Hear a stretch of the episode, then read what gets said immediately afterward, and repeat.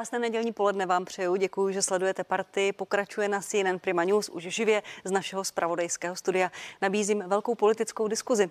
Pozvání do studia dnes přijali paní Věra Kovářová, místo předsedkyně sněmovny a hnutí stan. Dobrý den. Hezký den. Další místo předseda sněmovny, pan Jan Bartošek, místo předseda KDU ČSL. Dobrý den. Dobrý den vám přeji. Pan Karel Havlíček, poslanec za hnutí Ano a bývalý ministr. Dobrý den. Dobrý den. A pan Tomio Okamura, předseda SPD. Dobrý den. Dobrý den vám i divákům. Pojďme rovnou eh, na pandemický zákon, jestli dovolíte. Vyjádřil se k němu prezident republiky. Eh, Miloš Zeman řekl, že ho podepíše. Eh, Po třech úpravách vytýkal neomezenou platnost, karanténu pomocí SMSek a nesmyslně vysokou hodnotu pokut. Pane Bartošku, s dovolením začnu u vás. Když k tomu přičteme kritiku právníků, kritiku opozice, naštvanou veřejnost, nedodala koalice do sněmovny nedodělek? Určitě ne. Ty diskuze nebyly jednoduché. My jsme vnímali, že ten zákon skutečně eh, polarizuje společnost.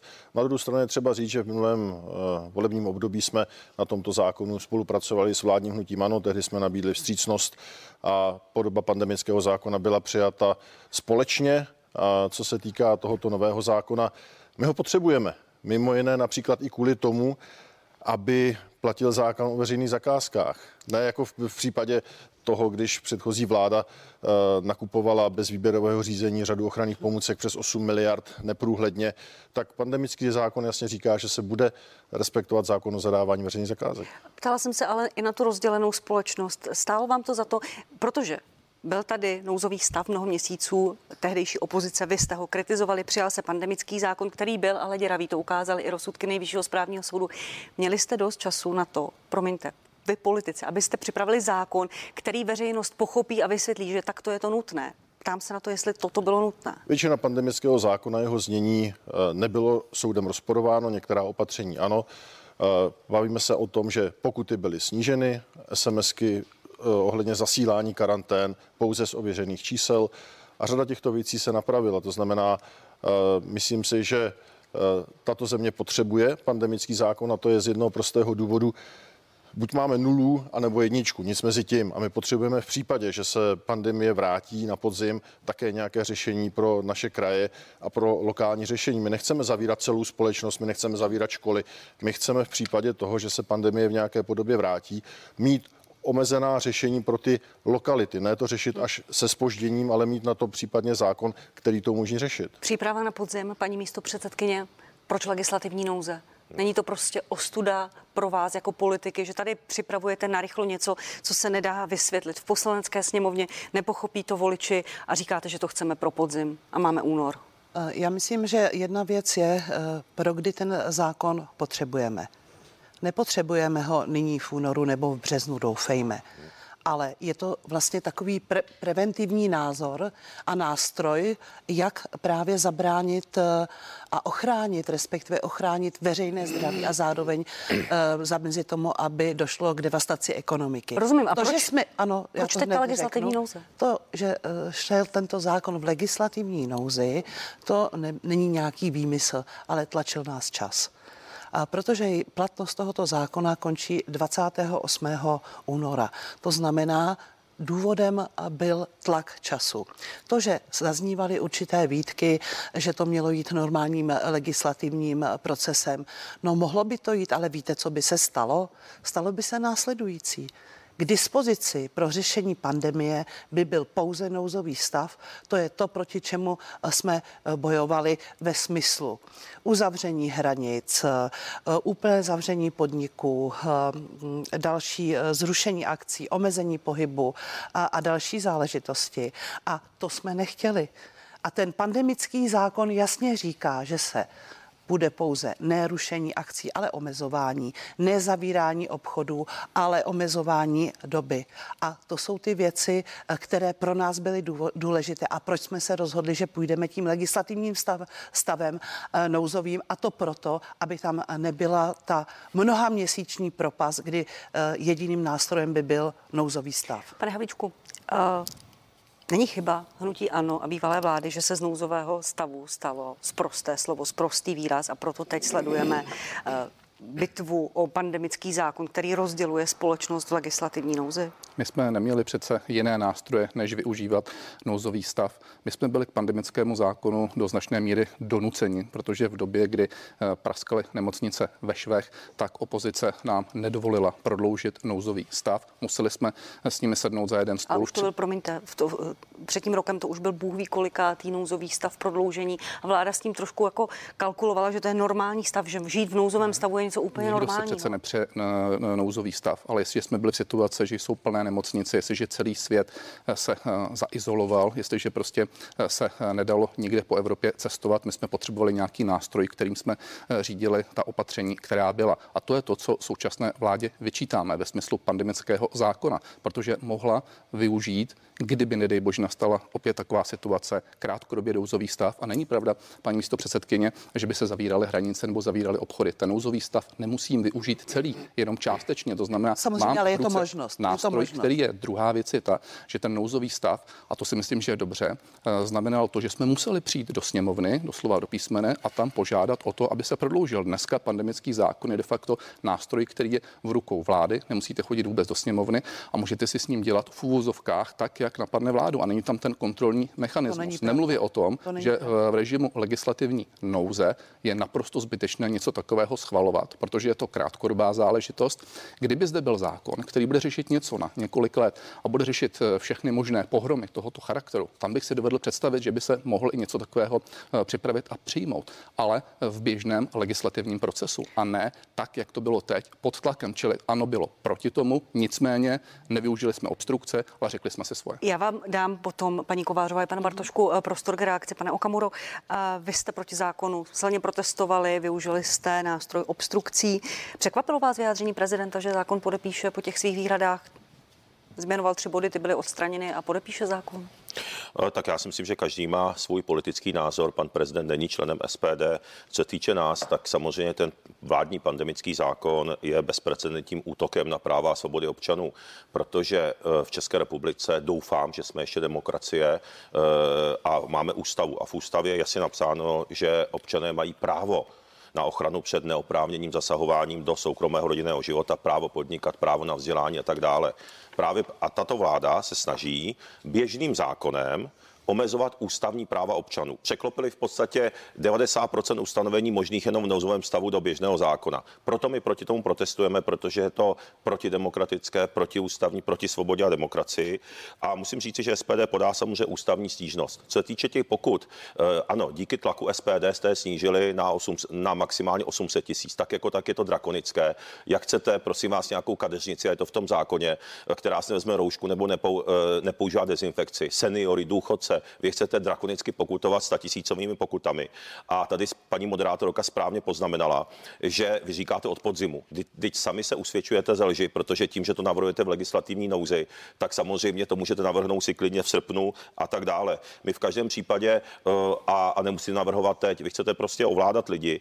A chtěl jsem říct jednu věc. Teď v únoru nejsou potřeba v celé Evropě se rozvolní opatření. A vy jako jediné téma, které máte, přicházíte s pandemickým zákonem, s korespondenční volbou a ještě vybíráte národního ptáka, místo abyste řešili zdražování energií, potravy na dostupnost bydlení. To znamená, já si myslím, že je to opravdu už tento moment. Eh, já myslím, že se blížíme k tomu, kdy já, já se ani nedivím, že vaše vláda už má teďka důvěru jenom 26%, jak jsme viděli v průzkumu televize Nová. A já myslím, že to bude ještě taky klesat, protože ke konci, vy prostě neřešíte problémy lidí. Ke konci těch eh, opatření, já vám dám prostor, paní, paní Kovářová, jenom ještě, pane Okamuro, vy jste v tom vašem projevu eh, v poslanecké sněmovně používal velmi ostré výrazy, jako nacismus, fašismus. Je to opravdu nutné? Nejsou to také výroky, které rozdělují společnost a ženou lidi na demonstrace? tak paní to se asi neposlouchal. Já jsem výraz nacismus nepoužil a fašismu taky. Já jsem použil výraz fašizující tendence.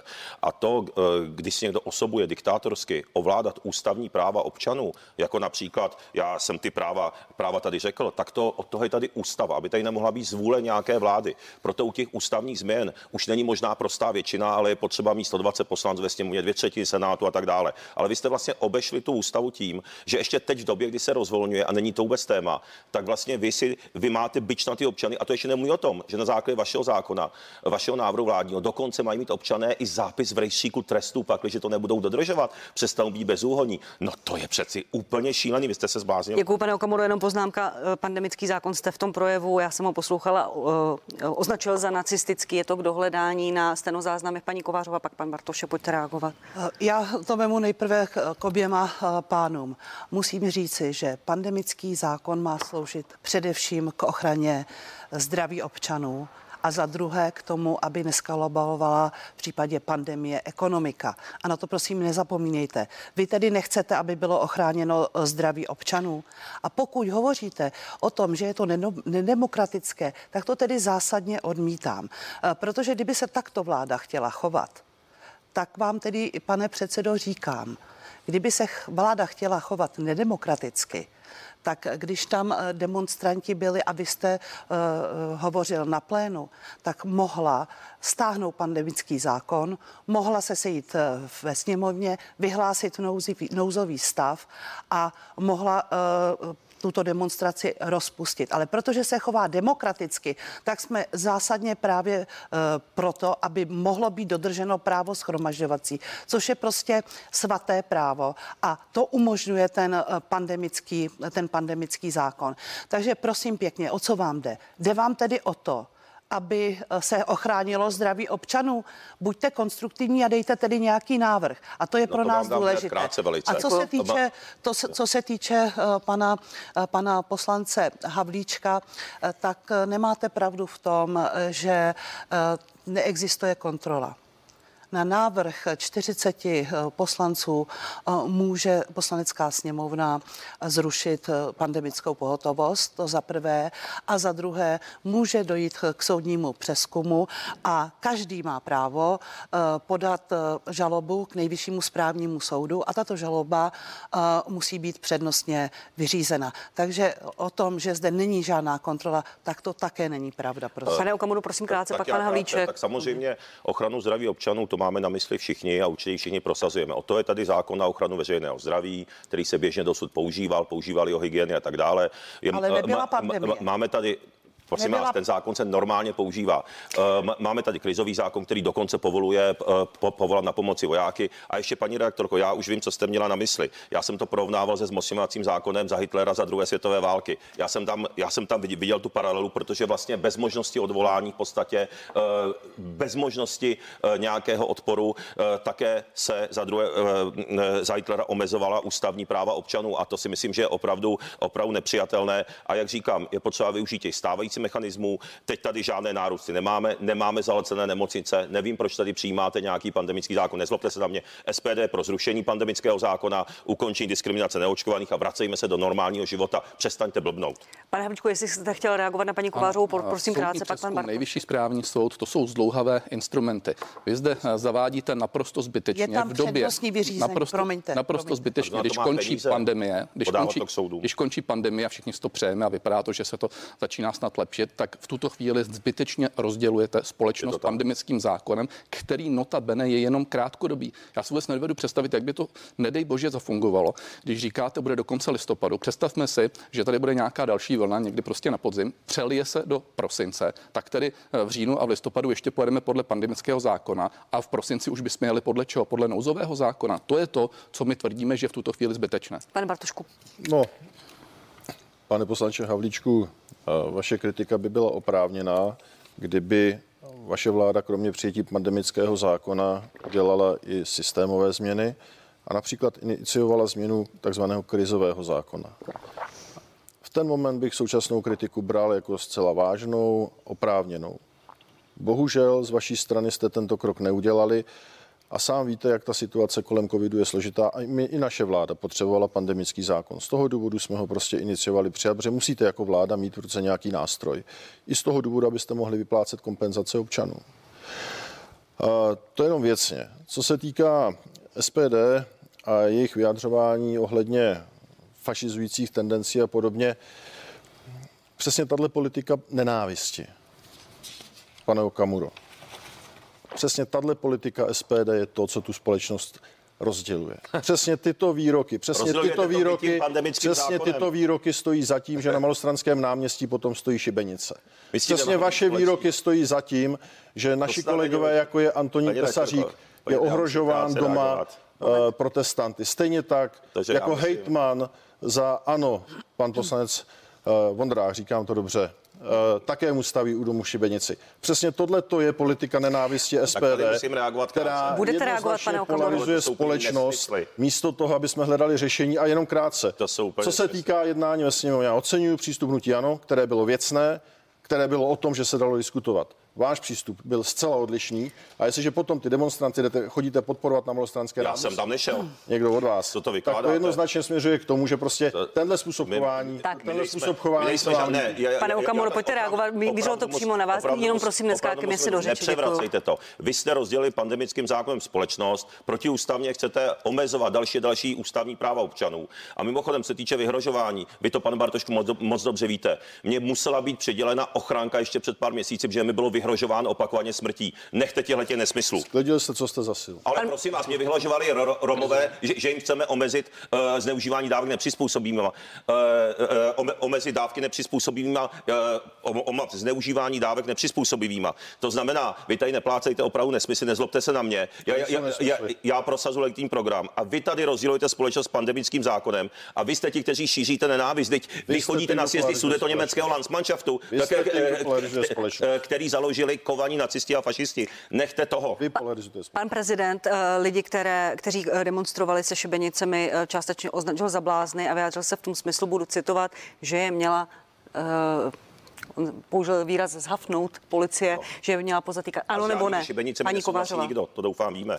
To, Měla být policie To co, se, to, co se událo na Malostranském náměstí, kde stála šibenice, tak to teda považuji za, to je, to je přes čáru. No, jasně. A bohužel vy si tyto demonstranty, pane předsedo Okamuro, berete jako své beranidlo, místo abyste ve sněmovně vás, konstruktově, nechte pardon, toho. My, my jsme žádný, mi do organiza- řeči, my jsme prosím. žádný demonstrace neorganizovali. Vy jste- Přestaňte tady lhát. Vy jste- Jako mluvíme o vašem pandemickém zákonu, přestaňte to překrucovat. My jsme žádnou demonstraci neorganizovali. Řekli jsme se, že s žádnýma šibenictvím nesouhlasíme a přestaňte odvádět řeč. Vy, navr- vy jste prosadili pandemický zákon, prosazujete, my dáme ústavní stížnost, zachováváme svobodu a demokracii, demokratické A dost. postupy. Pane, pane Jo. Okamuro, mě domluvit. paní, paní No Kovářová, přestaňte prosím, paní Kovářová, S něčím, co nemáme nic společného. pane Okamuro, prosím, neskákejme si tady do řeči. Paní, paní Kovářová, krátká, krátká, Je to přes- šibenicím. Je to- zásah policie je to- nebo ne? Je to přes čáru. Je, je zřejmé, že um, pokud na takové šibenici nevisí nějaké eh, jméno či skupina, eh, jméno nějaké skupiny, tak eh, není, není zřejmě zákonný důvod. Ale to, co se tam dělo, skutečně je za hranicí vkusu No. a je to respektovatelné. pane Bartošku, Proti tvrdší zásah policie? Doufám všichni. To se Co se týká šibenice, tak jako symbol nenávisti je pro mě naprosto nepřijatelné, ať už se vyskytne na jakékoliv demonstraci, ať už ji pořádá kdokoliv. Pochopitelně. Neskákejte mi do řeči. Ohledně toho je to na zcela vážnou diskuzi s ministrem vnitra. Ohledně výkladu zákona, protože já jsem přesvědčen, že ten, kdo aktivně šíří nenávist a podněcuje, tak jsem přesvědčený, že policie má zasáhnout, protože právě tyto projevy nenávisti v okamžiku, když nenarazí na jasnou hranici, že to už je nepřípustné, tak potom ty lidi mají pocit, že můžou jít dál a dál a končí to, že u pana Hitmana Vondráka je doma šibenice a rodina poslance Tesaříka z Jižní Moravy má strach o svoje životy a zdraví, protože toto chování je naprosto nepřijatelné. Já jsem pevně přesvědčený, že v rámci koalici se musíme pobavit, co s touto situací budeme dělat, protože tyto projevy nenávisti jsou pro nás naprosto nepřijatelné. A znovu opakuji, že SPD jsou ti, kdo tuto nenávist ve společnosti rozněcují. Pane Havlíčku, tvrdší zásah policie nebo ne? Prezident by byl pro. Eh, Já to nemůžu posoudit z eh, úhlu pohledu, eh, kde jsou ty pravomoce té policie, jestli měla zasáhnout více nebo méně. Skoro bych řekl, že se neměla bát zasáhnout tvrději. V každém případě šibenice absolutně nepřijatelné. To může skutečně připravit jenom primitiv. A uvědomme si to, že ono to není poprvé. Ono už v době pandemie eh, v minulém roce toto bylo celkem běžné. Mně jezdili ke mně před barák eh, party podivínů, kteří tam přijížděli s rakvemi, zapalovali tam svíčky, eh, děti se na to dívali, koukali se na to sousedi, tohle přece není normální. A já bych se ještě vrátil k tomu, co říkal pan místopředseda, k tomu krizovému zákonu. Já nevyčítám vládě to, že to nemá jednoduché s pandemí a že musí hledat různé nástroje. Vím, co to bylo a museli jsme řídit v zemi v daleko horší situaci, naprosto nesrovnatelné s tím, co dneska musí řídit vláda. Ale snaží snažili jsme se nacházet nástroje, které byly okamžitě disponibilní, což byl nouzový stav. Krizový zákon by to řešil, my jsme ho předložili, ale pokud se teď nepletu, na něj musí být souhlas 120 eh, členů eh, sněmovny a ministerstvo vnitra, které ho předložilo, tak ho neprotlačilo tou sněmovnou. To znamená, my jsme připravovali krizový zákon. A k pandemickému zákonu jsme byli skutečně opozicí donuceni v nejhorší možné situaci, kdy praskaly nemocnice ve švech a my jsme neměli schválený nouzový stav a v tu chvíli, kdyby jsme ho nepřijali, tak skutečně nastala apokalypsa. Pane Okamuro, k tvrdšímu zásahu policie, prosím. Ano nebo ne? Tak já znova říkám, eh, je úplně nepřijatelné, aby eh, někde byly nějaké šibenice vůči nějakým lidem. Eh, tady je ale problém v tom, že přeci, kdyby vláda, šibenice odsuzujeme všichni, jo, ale to, že občané protestují a nejsou to zdaleka jenom ti na malostranském náměstí, ale jinde, proti tomu, že vláda navrhuje zákony proti lidem, no tak to byste si měli hlavně eh, si to uvědomit vy sami ve vládě a připravte se na to, že vy třeba tlačíte teďka ten takzvaný korespondenční zákon, který umožňuje ma- manipulace podvody. Eh, je, jenom krátce. Zůstaňme prosím v pandemickém zákonu. Pozor, eh, zase budou protesty. My to zase budeme obstruovat, protože vám klesají preference, proto za každou cenu chcete korespondenční volby, protože se bojíte, že už neuspějete. A zase budete říkat, to je nedemokratické a zase budete osočovat někoho ze návisti. Ale vy ten přeci ten prapu původ je, eh, těch problémů je, že vy nenavrhujete zákony pro lidi, navrhujete zákony proti lidem, takže přestaňte to dělat a potom přestanete rozdělovat společnost. Vy naopak rozdělujete společnost, vy tu společnost poralizujete, protože jste ani za ty, vy jste ve vládě a nenavrhli jste ani jeden zákon pro lidi, který by pomohl třeba jim vyřešit to ty energie a potraviny a podobně. Prosím, jako, už... A to je ten problém, takže začněte pracovat a přestaňte dělat jako prioritu soutěž o národního ptáka. Nic proti ptákům, já mám zvířata rád. Děkuju. Pojďme už jenom krátkou reakci, paní Kovářová. Bylo to míněno přímo na vás, na vládní koalici. Nechá vás reagovat a půjdeme dál. Děkuju. Já teda se přiznám, že jsem úplně teďko ztratila nit tím kulometem. Promiňte, pane předsedo. Okamuro, každopádně jsem chtěla říci, ještě k té šibenici se vrátím. Ano, lidé mají právo demonstrovat, ale má to své meze. A musím vám říci, že eh, při té eh, poslední demonstraci eh, jsem dostala informaci od své kolegyně, která tím davem prošla poslankyně a dostala holí přes záda. Tak to, kde to jsme? Takže tam je potřeba, aby všichni poslanci se vyjadřovali jasně k tomu, že takovýmto směrem se jít nesmí. To a se co se, co se týče ještě těch výhrad uh, pana poslance Havlíčka, myslím si, že uh, pandemický zákon jsme zdůvodnili tím, tlačí nás čas, musíme mít, musíme mít nástroj, jak ochránit zdraví občanů a zároveň nástroj k tomu, aby neskolovala ekonomika. To je přeci jasné. 28. to končí a zbývá pouze nouzový stav a to je skutečně extrémní pro extrémní případy. A druhým krokem, a budete mít vákuum, a druhým krokem máme čas do listopadu, je příprava skutečně systémového řešení, kdy se musí zhodnotit, eh, co je pandemie, co je epidemie, jaká opatření mají být. Zkrátka a dobře udělat eh, systémové řešení v zákonech tak, abychom jednou provždy mohli zvládat no, eh, pandemickou situaci. A ještě, že říkáte, že není možné, uvědomme si mi zákon o ochraně zdraví. Ano, ale ten se používá velmi dobře v případě, že nemáme tak strašnou pandemickou uh, situaci. A ukázalo se, že i tento zákon má své limity a bude potřeba uh, dojít k jeho novelizaci. Pane Bartošku, krátká reakce. Já vám dám prostě pana Havlíčku. Uh, jestliže přijímáme zákon, který pomáhá uh, při řízení státu, aby jsme nemuseli plošně zavírat školy, jestliže pomáhá v tom, aby naše nemocnice zvládly nápor nemocných, aby jsme mohli lokali, eh, řešit ten problém s covidem lokálně, v ten moment to není zákon proti lidem, ale k tomu, aby jsme to zvládli. A co se týká zákony pro lidi, my jsme novelizovali zákon o státní sociální podpoře. Kdy jsme umožnili lidem, těm, kteří se dostali do problémů eh, ohledně ekonomiky, eh, co se týká energií, tak je stát podpoří. A k tomu se dostaneme později, ale my přijímáme a pomáháme lidem. Už tato vláda pomáhá lidem. Děkuji, pane Havičku, vy jste chtěl technickou a zrovna pak zůstanu u vás další otázkou. Jste říkala paní místo předsedkyně, že pomáhá například v těch ekonomických opatřeních. No teď jsme se přesvědčili, že právě v těch ekonomických opatřeních ten pandemický zákon příliš nepomáhá, protože ten režim vstupu do služeb nebo do restaurací založený na očkovaných, neočkovaných a tak dále, tak nejvyšší správní soud zrušil s tím, že vlastně ten pandemický zákon to není schopen vyřešit. To vyřeší buď nouzový stav, který tady nechcete, v tuhle chvíli tomu rozumím, a v tuhle chvíli samozřejmě, kdyby bylo zle, tak si myslím, že je lepší ten nouzový stav. A nebo tedy eh, poté musíte udělat naprosto volný průběh eh, těch návštěv eh, těch stravovacích zařízení, případně jiných. A to je to, k čemu se vlastně přichází teď. Já tím vlastně říkám, že ten zákon neřeší vůbec tu ekonomiku. To není, to není pravda. Je to tak. Zrušil, nejvyšší správní soud v podstatě zrušil nařízení, po ta opatření, která jste vy přijali v listopadu loňského roku.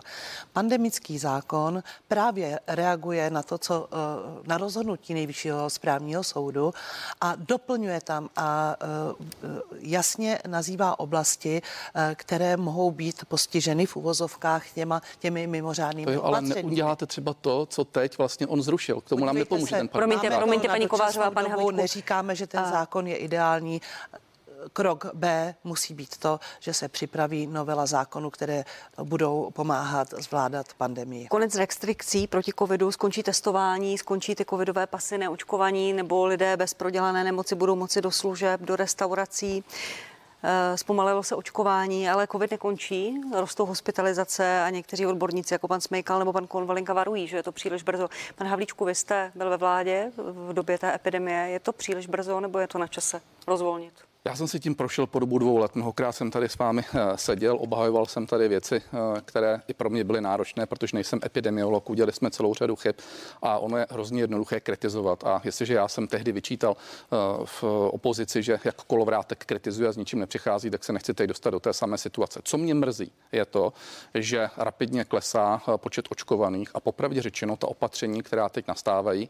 A řekl bych, že vláda zbytečně stahuje gatě před brodem a neumožní tedy eh, ten režim eh, v těch službách alespoň ještě nějakou dobu udržet, aby tam mohli chodit jenom očkovaní, no tak směřuje k tomu, že lidé už se vůbec nebudou očkovat. A tomu nepomůže to, že budeme chodit po domácnostech, budeme zvonit a říkat, nechte se eh, naočkovat. To ty lidé nebudou brát vážně. To znamená, v tuto chvíli v Německu, v Rakousku, ve Francii, v Itálii, v Portugalsku, beru země, které nám nejsou daleky, daleké, tak až na to Portugalsko tady, tak tyto země mají tento režim, funguje to tam a ta motivace k očkování tam nějakým zásadním způsobem neklesá. U nás letí dolů a bude to ještě horší. A to je to, co já vládě vyčítám. Pane Okamuro, je, je to správný postup rozvolňovat opatření, když víme, známe vaše názory, známe politiku SPD a názory na, na restrikce proti covidu? Tak já myslím, že jsme v únoru a e, teď v tuto chvíli je přeci úplně zřejmé, že je potřeba okamžitě zrušit všechna plošná protiepidemická opatření. My jsme zásadně proti povinnému očkování. Jsem rád, že na základě obrovského tlaku SPD i veřejnosti vláda konečně zrušila tu pasáž té vyhlášce, vyhlášky o povinném covid očkování. Mluvíme o covid očkování stále, jo? Jako, eh, takže mluvíme konkrétně. A samozřejmě potřeba zrušit ten pandemický zákon. Opravdu vracejme se už do normálního života eh, i zahraniční země eh, typu Španělsko, Irsko, Norsko, Británie, další a další už rozvolní, rozvolňují. Vláda oproti tomu tady ztrácí čas pandemickým zákonem zákonem, kde chce znova a znova omezovat další svobody občanů, přestože tady mluví eh, o podzimu. Řekněme si na rovinu, že ten Omikron, už se to jasně potvrdilo, že eh, v podstatě nezahlcuje nemocnice, je to prostě nějaký typ respirační nemoci a přestaňme už s touhletou, už s touhletou covid panikou, s touhletou covid eh, šikanou a umožněme opravdu zpátky se vrátit k těm ústavním právům občanům. To znamená, mají právo normálně žít, společensky pracovat, podnikat, eh, vzdělávat se a už toho nechte. Ono vás totiž úplně, já to vidím v té sněmovně, že ta vládní koalice teďka opojena mocí, protože 8 let jste nebyli u vlády. Já to vidím, je tam neskutečná arogance, přehlíživost eh, a, a vy prostě chcete vládnout. Jako. Proto já bych chtěl, abyste se postavili znovu pevně, prosím vás, na zem vyšli z toho sněmovního akvária a skutečně si uvědomme, že ten normální život, co tady byl, byl ten před dvěma rokama, ne teď. Jo, a tam se musíme opravdu co nejrychleji vracet. A já vás o to chci opravdu požádat. Pane Bartošku, eh, k tomu, co říkal pan Havlíček, že lidé ztrácí motivaci k očkování. Eh, včera Andrej Babiš v rozhovoru pro právo napsal, eh, tlačili jsme strategii očkování, kterou ale nová vláda totálně rozbila. Testování je podle mě už teď zbytečné. Antigenní testy vůči Omikronu nejsou příliš citlivé, takže to působí dojmem, že si někdo chce vydělat. Jaký smysl dává konec těch covidových pasů 8.2. a plošné testování až do 18.2. Já jsem zastáncem toho, že svět se posouvá dopředu díky diskuzi a děkuji, děkuji panu Havlíčkovi, že ta diskuze možná je v případě pana Komory. Vidím, že je čím dál složitější, takřka nemožná. Co se týká covidu, eh, a tady je třeba říct, ta situace nikdo ji neznal. Eh, je třeba říct v předchozí vládě, že to byla situace nová, složitá pro všechny. To, co vládě zazlívám, některé kroky, kde skutečně těch lidí umřelo 30 tisíc víc než standardně a souviselo to s covidem. Každopádně vždycky se dostaneme do jara a řekneme, situace je lepší, všechno se zlepšuje, můžeme uvolnit, rozvolnit, je to fajn, přes léto se to uvolní a na podzim se lekneme, že se nám to zhoršuje. Teď se můžeme bavit o tom, jestli Omikron je skutečně ta poslední mutace, která potká lidstvo a v ten moment se z toho stane eh, viróza, kterou budeme schopni běžně zvládat, anebo ne. Ale zodpovědnost vlády, ať už je jakákoliv je, abychom dokázali udržet společnost, která je funkční. A já znovu říkám, prostě v současné době se jeví, že nemusíme testovat, že i ten tlak na to očkování není takový potřeba, že spoustu opatření se ruší ale je potřeba být připraven na to, co se stane na podzim. A já za tam, sebe... tam mířila i ta moje otázka, protože očkování vázne, když vidíte čísla vykázaných očkování, tak jsou vlastně nejmenší od začátku očkování. Já za sebe jsem zastáncem eh, očkování a jsem přesvědčený, že i díky očkování naše společnost tu celou situaci zvládla. Eh, bohužel ve společnosti ten zájem o očkování klesá. Já přesně důvod neznám, abych vám řekl pravdu. Na druhou stranu se ukazuje, ukazuje že nákaza Omikronu, byť máme desetitisíce denně nakažených, tak co se týká nemocnic, tak ty nejsou zahlceny tak jako třeba před dvěma lety. To znamená, jestliže se z té virózy stane viróza, kterou budeme schopni zvládnout jenom tím, že člověk zůstane doma v karanténě, nebudeme muset zavírat školy, tak to je přesně to, kde je potřeba to posunout, aby jsme nezavírali školy, neparalizovali společnost, ale na druhou stranu v případě, že se to zhorší, na to byli připraveni. To znamená, v tento moment ano, a my vycházíme z dat odborníků, se ukazuje, že můžeme tu společnost začít otevírat. A ještě jednu věc pod čarou. To, že se eh, zrušilo povinné očkování, to bylo rozhodnutí této vlády. To, že se snížil počet eh, dnů v karanténě, to bylo také rozhodnutí vlády a SPD s tím nemá co dočinit. Já, já se jenom eh, po rozhodnutí vlády, které bylo souběžné s tím rozhodnutím nejvyššího správního soudu, který, který to zrušil vstup neočkovaných do, do služeb, Spousta lidí vyjádřila nespokojenost. Jedna část společnosti jásala, druhá byla naštvaná. Já vyberu jeden příspěvek pana Vaňka z, z Twitteru, který eh, napsal, pane premiére Petře, Petře Fialo, děkuji vám, že jste své voliče, odpovědné občany hodili přes palubu a udělal z nich naprosté hlupáky. Volil jsem vás, ale už nebudu pořád se zde upřednostňuje neodpovědná menšina před odpovědnou většinou. To jsou vaše voliči. Teď jste je naštvali, zdá se část nich. No, jestliže soud rozhodne, tak vládě nezbývá nic jiného, než jste, respektovat. Takže, ale, ale počkejte, pan premiér říkal, že to nebylo na základě rozhodnutí ne, soudu. To, to, byla, to byla slova pana premiéra ze čtvrtečního večera. Můj osobní, berte to, že uh, můj názor je, že jestliže soud nějakým způsobem rozhodne, nezbývá než tento názor respektovat. A co se týká... Takže vláda, promiňte, vláda rozhodla pod tlakem toho soudu, ano. protože tam bylo sedm dní na přepracování a pan premiér řekl, že to nebylo pod tlakem, že byste se tak rozhodli tak, jak tak. Pro mě osobně je důležité to, že a já to zopakuju, jestliže soud nějakým způsobem rozhodne, musíte rozhodnutí soudu respektovat. Jestli to mělo roz, vliv na rozhodnutí vlády nebo ne, to já nedokážu posoudit, ale já se řídím toho, že soudy jsou nezávislé a jestliže soud rozhodne, musí se rozhodnutí soudu respektovat. Paní Kovářová, rozhodla tak vláda o konci covidových pasů takhle narychlo pod tlakem toho soudu? Pan premiér říkal něco jiného, pan, pan Bartošek říká, že, že tam to hrálo velkou roli, jestli to chápu dobře. Byl to můj názor. No. Rozumím, ale jste místo předseda koaliční strany, proto se na to ptám a vycházím z, z, z vaší pozice. Já to vemu nejprve eh, ohledně očkování. Vláda zrušila eh, povinné eh, očkování a myslím si, že to bylo rozhodnutí správné pro odborníky je očkování velmi důležité, ale politici přece jenom musí eh, sledovat i eh, jinou rovinu. Eh, jakým způsobem by povinné očkování skutečně opět rozšířilo ty příkopy a to nepřátelství, nepřátelství ve společnosti. A to si myslím, že vláda vyhodnotila správně, že tak to ne. Zároveň se nám tady otvírá nová výzma a to je to právě to dobrovolné, dobrovolné očkování a svým způsobem je to apel na odpovědnost těch voličů a myslím si, že musíme říkat, ano, chcete-li svobodu, musíte být zároveň i odpovědní, protože bez té odpovědnosti by to byla anarchie. A k té mé otázce, prosím, ano, bylo to, to pod tlakem ještě... soudu?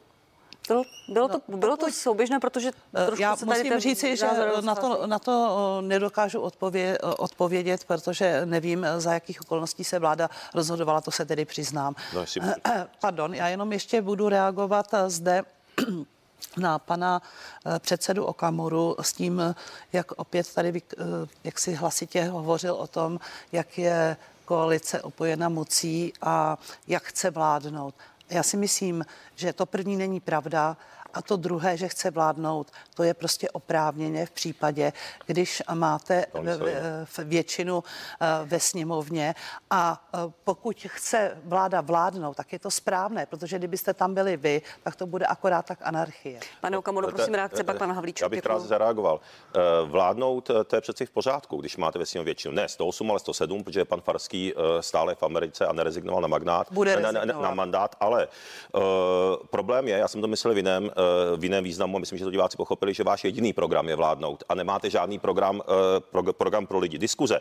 Pan Bartošek tady říkal, pan místopředseda Bartošek tady říkal, že by se mělo diskutovat. No, my vás k diskuzi vyzýváme už téměř čtyři měsíce, ale vy jste nikdy diskutovat nechtěli. Vy si ten pandemický zákon v legislativní nouzi, nikdo neměl příležitost to ani připomínkovat. Záhy jste po volbách samozřejmě vyřadili i více než půl milionu hlasů SPD z toho, abychom se mohli podílet na práci sněmovny. Místo toho jsou tam Piráti se čtyřmi poslanci, například vedení sněmovny. Takže ten, kdo nediskutuje a, a vlastně má skutečně totalitní nedemokratické maníry, protože před ústavou je hlas každého voliče má stejnou váhu, tak jste samozřejmě vy.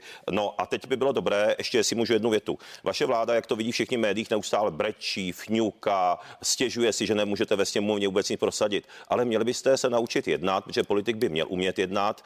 A uh, já vás znova vyzývám a vyzýval jsem vás ve sněmovně, pojďme si sednout k jednacímu stolu, pojďme si říct, co kdo chce prosazovat. My jsme férově řekli, Pane že nám vadí pandemický zákon. do řeči, promiňte, promiňte obstrukce a jednání ve sněmovně bude naše další téma. Ještě, pane Havlíčku, k, eh, k těm opatřením. Má skončit antigenní testování? Už rovnou? Je to zbytečné nebo není? Antigenní testování zřejmě už je skutečně eh, překonané. Eh, tady já bych prostě eh, dal na epidemiologii. My jsme antigenním testováním plošným podle mého názoru udělali zvrat ve vývoji pandemie tím, že jsme oddali těm tlakům a nezavřeli jsme průmysl na jaře tohoto roku a naopak na ty podniky jsme dali povinnost toho, že musí plošně testovat. Ale to byla jiná situace, to bylo v době, kdy ještě bylo nedostatek vakcín. Ale já bych ještě chtěl reagovat na to, co jste říkala s tím vzkazem toho voliče a mm, na trošku obranu paní místo předsedkyně. Já myslím, že on měl kus pravdy, protože on to vnímá tak, že eh, svoboda jedince, aspoň tak já to čtu, eh, každého končí tam, kde začíná svoboda toho jedince eh, dalšího. A vy apelujete na odpovědnost. Ono to zní dobře, ale bohužel prostě určitá skupina lidí není a nebude odpovědná. To je prostě realita. A my hrajeme dneska o tu poslední část, dejme tomu 20, 25% obyvatel, které chceme nějakým způsobem alespoň motivovat k tomu, aby se očkovali. Já bych ještě stále nejásal, že jsme z toho venku. Ano, vypadá to tak, že Omikron je eh, relativně lepší průběh, nicméně eh, já už jsem tady zažil x a my všichni dalších mutací. Co když přijde další mutace, která zase bude horší a zase budeme v té samé situace a všichni přece víme to, že jediná možná obrana je očkování. A to je to, co mi na tom vadí. Nemotivujeme dneska k očkování tím, že jsme ho ještě zrušili jako povinné a eh, přestali jsme využívat nástroje k motivaci se očkovat, tak v tuto chvíli se zaděláváme. Doufám, že ne na možný Pane poslanče, promiňte, promiňte, paní, paní, když jste, paní když jste měli zavést povinné očkování, když by to mělo význam, kdy ta společnost byla velmi ohrožena, tak jste k tomu odvahu nikdy nenašli. Tak Nakonec jsme tu odvahu ale našli, nebylo to Poslední jednoduché. otázka na, na dva zástupce vládní koalice. Uh, Nikdo nevíme, co bude na podzim. Je to i velké varování epidemiologů. Vytýká vám to vám pan prezident. Co když přijde na podzim větší, eh, horší zabiják, než je Omikron, něco podobného jako Delta? A bude tady část společnosti, která naočkovaná nebude, lidé ztrácejí motivaci a chránění nebudou. Tak je na to plán, pane Bartošku? Já jsem to říkal i panu poslanci Havlíčkovi. My musíme být na ten podzim připraveni. A já pevně věřím, že budeme schopni společného dialogu ohledně krizového zákonu, ohledně systémového řešení. Protože ať už přijde jakákoliv mutace, ať už přijde, nemusí být COVID, může být cokoliv jiného, tak já si úplně neumím představit, že eh, je to podobné, jako když má někdo například žloutenku, berte to jako příklad a řeknete, nám je to jedno, tak ať jde vařit na nádraží do bufetu a dělej si, co chceš a v tom případě bude ohrožen nejenom on, ale řada jiných lidí. Stát musí mít účinné nástroje, demokratické nástroje, eh, tak, aby dokázal ochránit zdraví i jiných lidí. A co se týká očkování, já jsem rád, že vláda rozhodla, že není povinné. Na druhou stranu vždy je potřeba, aby lidi na to nahlíželi, aby vždycky vítězila zodpovědnost nad sobectvím. Tam, kde očkování není možné ze zdravotních důvodů, to je hmm. jasně pochopitelné. Na druhou stranu i my jsme zodpovědní za to, abychom chránili své blízké okolí. Poslední reakce, paní Kovářová. Ptala jsem se na to očkování, prosím. Jak, jak chcete ty lidi přesvědčit, aby se chránili? Protože ten narrativ vlády je, očkování je jediná cesta z pandemie a chrání. To říká vláda. Ano. Já se odkazu na vládu. A teď vlastně lidé ztrácejí motivaci a četla jsem vzkaz naštvaného voliče, který říká, že jste z něj udělali hlupáka. Myslím si, že je potřeba se podívat na ty eh, praktické zkušenosti, které eh, jsme zde prožili eh, za ty dva roky podívat se i na rozhodnutí právě nejvyššího správního soudu, podívat se na to, jakým hmm. způsobem očkování zafungovalo. A restrikce samozřejmě jsou až na posledním místě a pouze v případě, kdy dochází, jak jsem říkala, k ohrožení zdraví občanů. Opravdu kratěl Chcete něco říct zajímavého? No určitě, ale prosím, prosím. Dokončete to, paní Kovářová, prosím. Ano. A myslím si, že restrikce jsou až mezním, mezním řešením. Každopádně v případě, kdyby se opět vrátila, eh, vrátila nějaká verze horší, než je Omikron a podobně, tak je potřeba mít právě v ruce ty nástroje. A tím prvním nástrojem je dnes ten pandemický zákon. Jedna věta, pane a druhá věta, jak zde říkal kolega, novela krizového zákona ve spolupráci se všemi stranami v poslanecké tak. sněmovně, pokud, pane Okamuro, máte odpovědnost. Tak jedna věta, pane Okamuro, tak prosím. vás ke spolupráci vyzývali opakovaně. Za prvé, úplně zapomínat, zapomínat na to, že hlavním, hlavní vlastně, hm, hlavním uh, způsobem, jak se, jak se vypořádat s těmito chorobami je posilování imunity. Na to ministerstvo zdravotnictví úplně zapomnělo uh, na, t- na tento program. Dále očkování. Uh, teď nemůžete mluvit o povinném očkování, my jsme proti samozřejmě, když ani nevíte, jestli něco přijde a co přijde a stávající očkování už na to nefunguje. To je přeci nesmysl. Eh, no a v neposlední řadě eh, já říkám, že bychom měli prostě spolu, eh, spolu komunikovat, ale vy prostě nechcete a to je problém. Budeme se tomu věnovat za chvíli. V tuto chvíli vám, dámou a pánové, děkuji. V další části partie po malé, krátké přestávce se budeme bavit o obstrukcích v poslanecké sněmovně a možné změně jednacího řádu, která by lehce umlčela poslance. Krásné odpoledne na CNN Prima News. Sledujete partii. Po krátké pauze jsme zpátky. Děkuji, že se díváte, děkuji, že jste si počkali. Eh, pojďme eh, k obstrukcím v poslanecké sněmovně. Eh, já za, s dovolením začnu vás, pane Okamuro, protože vaše, vaše hnutí se na nich podílí. Paní, paní předsedkyně sněmovny označila práci sněmovny za paralizovanou. Pan prezident v tom včerejším rozhovoru, který jsem s ním vedla, řekl, že jsou chytré obstrukce a hloupé a ty vaše za chytré teda neoznačil. Budete v nich pokračovat? Bude to váš standardní nástroj práce v opozici? My jsme plně v souladu s tou nejlepší parlamentní kulturou oznámili předem, že nám vadí dva konkrétní zákony. Je to zákon pandemický a je to zákon o korespondenční volbě. A tady jsme předem řekli, že tyto zákony s tím máme problém a budeme obstruovat. To znamená, eh, je to standardní demokratický nástroj, eh, současná vládní koalice. My jsme byli taky teda minulé volební období v opozici, ale tato pěti koalice to minulém volebním období široce využívala, například v případě znemožnění do volby radních České televize, brali si přestávky 10 dní a podobně. K tomu my jsme ji nepřistoupili, ani takovou dílku přestávek nemáme eh, k dispozici. To znamená, my jsme předem řekli dva zákony. Eh, myslím, že je to demokratické a správné. To, že to nemůže vládní koalice vydýchat, protože ona ty zákony vůbec nediskutovala ani s odbornou veřejností, ten pandemický zákon, eh, ani, ani s veřejností, ani s odborníky, ani s ostatními parlamentními stranami. To už jsme tady probrali v dnešním pořadu. Takže my mluvíme o konkrétních dvou zákonech a u té korespondenční volby také. A teď se vládní koalice bohužel chce přiklonit k tomu, že chtějí omezit. Budu, omezit budu, se, na, budu se na to ptát, no, to ale.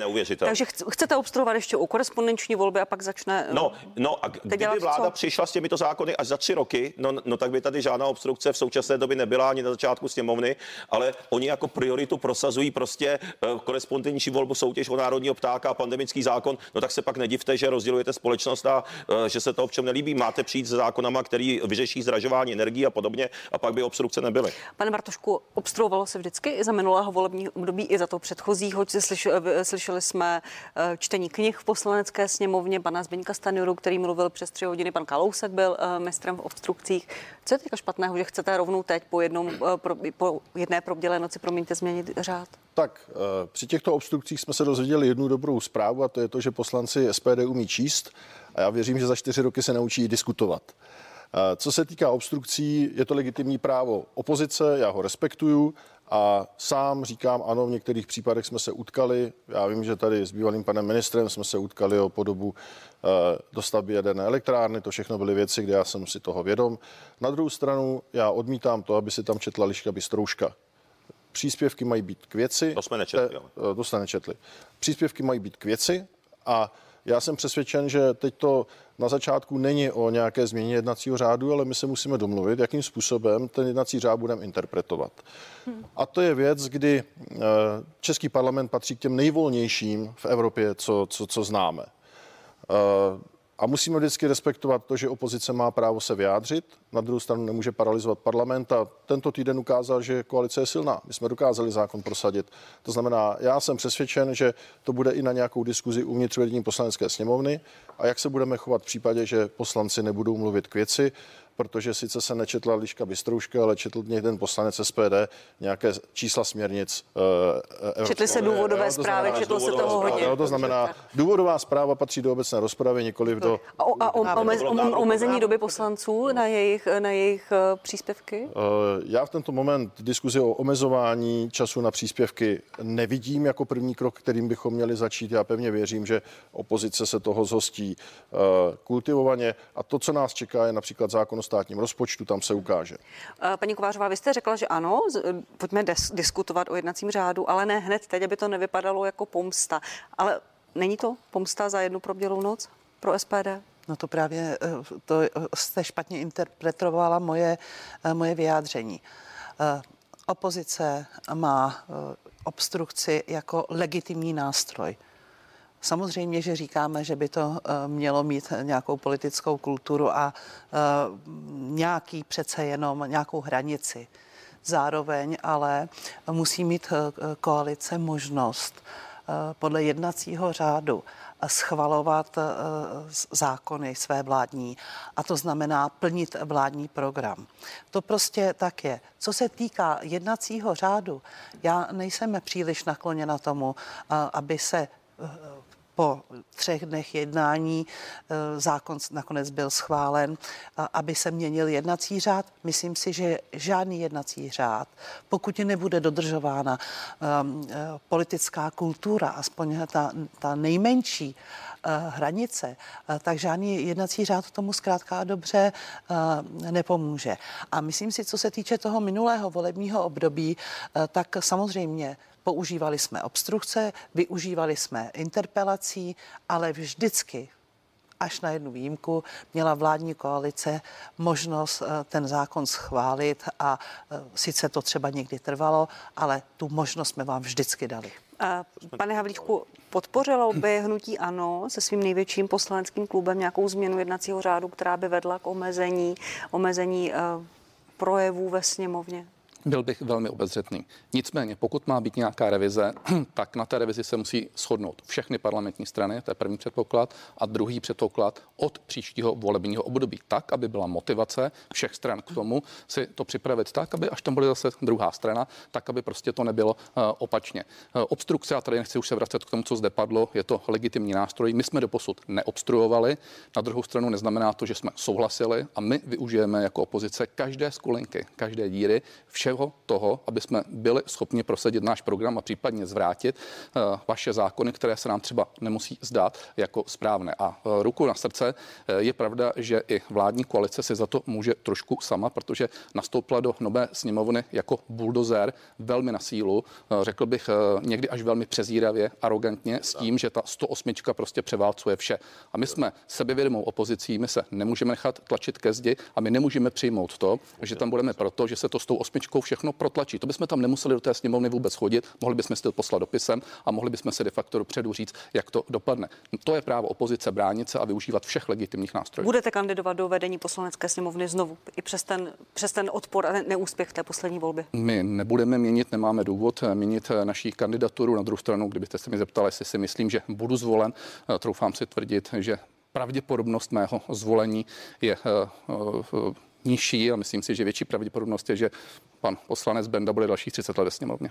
No, je to tak, já vám dám ještě prostě panu Okamlu. Je to tak? Bude zvolen pan Havlíček nebo nebude? Ta volba je tajná, ale eh, pojďme si říct, já... je tam dohoda po, po, po, poslaneckých klubů, politická dohoda mezi opozicí a koalicí a to místo jste slíbili hnutí ano. Hnutí ano má ve vedení poslanecké sněmovny dvě místa, na tom se nic nezměnilo. Eh, vždycky je to o tom, jakým způsobem kandidát dokáže přesvědčit poslance, protože volba je tajná. My nikomu, my, my, my nikomu nemůžeme za tou plentou vést ruku, eh, jakým způsobem bude volit. Jo, to znamená, to je skutečně volba tajná. Co se týká další volby, my nerozporujeme, že to právo tady je a dokonce teď na organizačním výboru jsme schválili, že ta volba bude. To znamená, při dalším jednání poslanecké sněmovny volba místo předsedy proběhne. Vy se do ní zapojíte, pane Okamuro? Tak, uh, Budete kandidovat znovu? Tak poslanecký klub SPD mě nominoval, protože samozřejmě nemá logiku, když Piráti se čtyřmi poslanci eh, mají zastoupení vedení sněmovny a SPD, který má pětkrát víc poslanců, tak eh, to zastoupení nemá, to není demokratické. Ještě bych jenom krátce Jenom poslední větu, prosím, budeme ano, končit. Eh, ty obstrukce, oni zafungovali, protože díky tlaku SPD, jak už jsem říkal, jste upravili ten pandemický zákon o něco. My samozřejmě podáme ústavní stížnost a k těm invektivám vůči klubu SPD, teď, pane Bartošku, sám víte, že máme například největší poměr lékařů ze všech poslaneckých klubů v našem klubu SPD. No takže samozřejmě všichni Pane Okamuro, děkuju. A máme mimořádně vzdělaný a erudovaný pane, klub. Pane Okamuro, pane Havličko, bavili jsme se o vaše, vaší nome, poslední věta. My netlačíme eh, na pilu, pro nás je důležité to, že to nemůžeme vyměnit za poslušnost nebo za schvalování zákonu. Za to nám ta židle nestačí. No, no a SPD... Děkuji vám, a, děkuji nechceme, vám. abyste a, byli poslušní, ale abyste děkuji byli vám. Paní poslankyně, no. páni poslanci, děkuji, děkuji vám za účast na shledanou. A, par, a partie za malou chvíli výjimečně pokračuje i třetí částí. Naším tématem bude prezidentská volba. Josef Sláma, Klára Longslámová a Marek Hilšer budou mými hosty a také se budu na prezidentskou volbu ptát komentátorů. Za malou chvíli si těším. Thank you.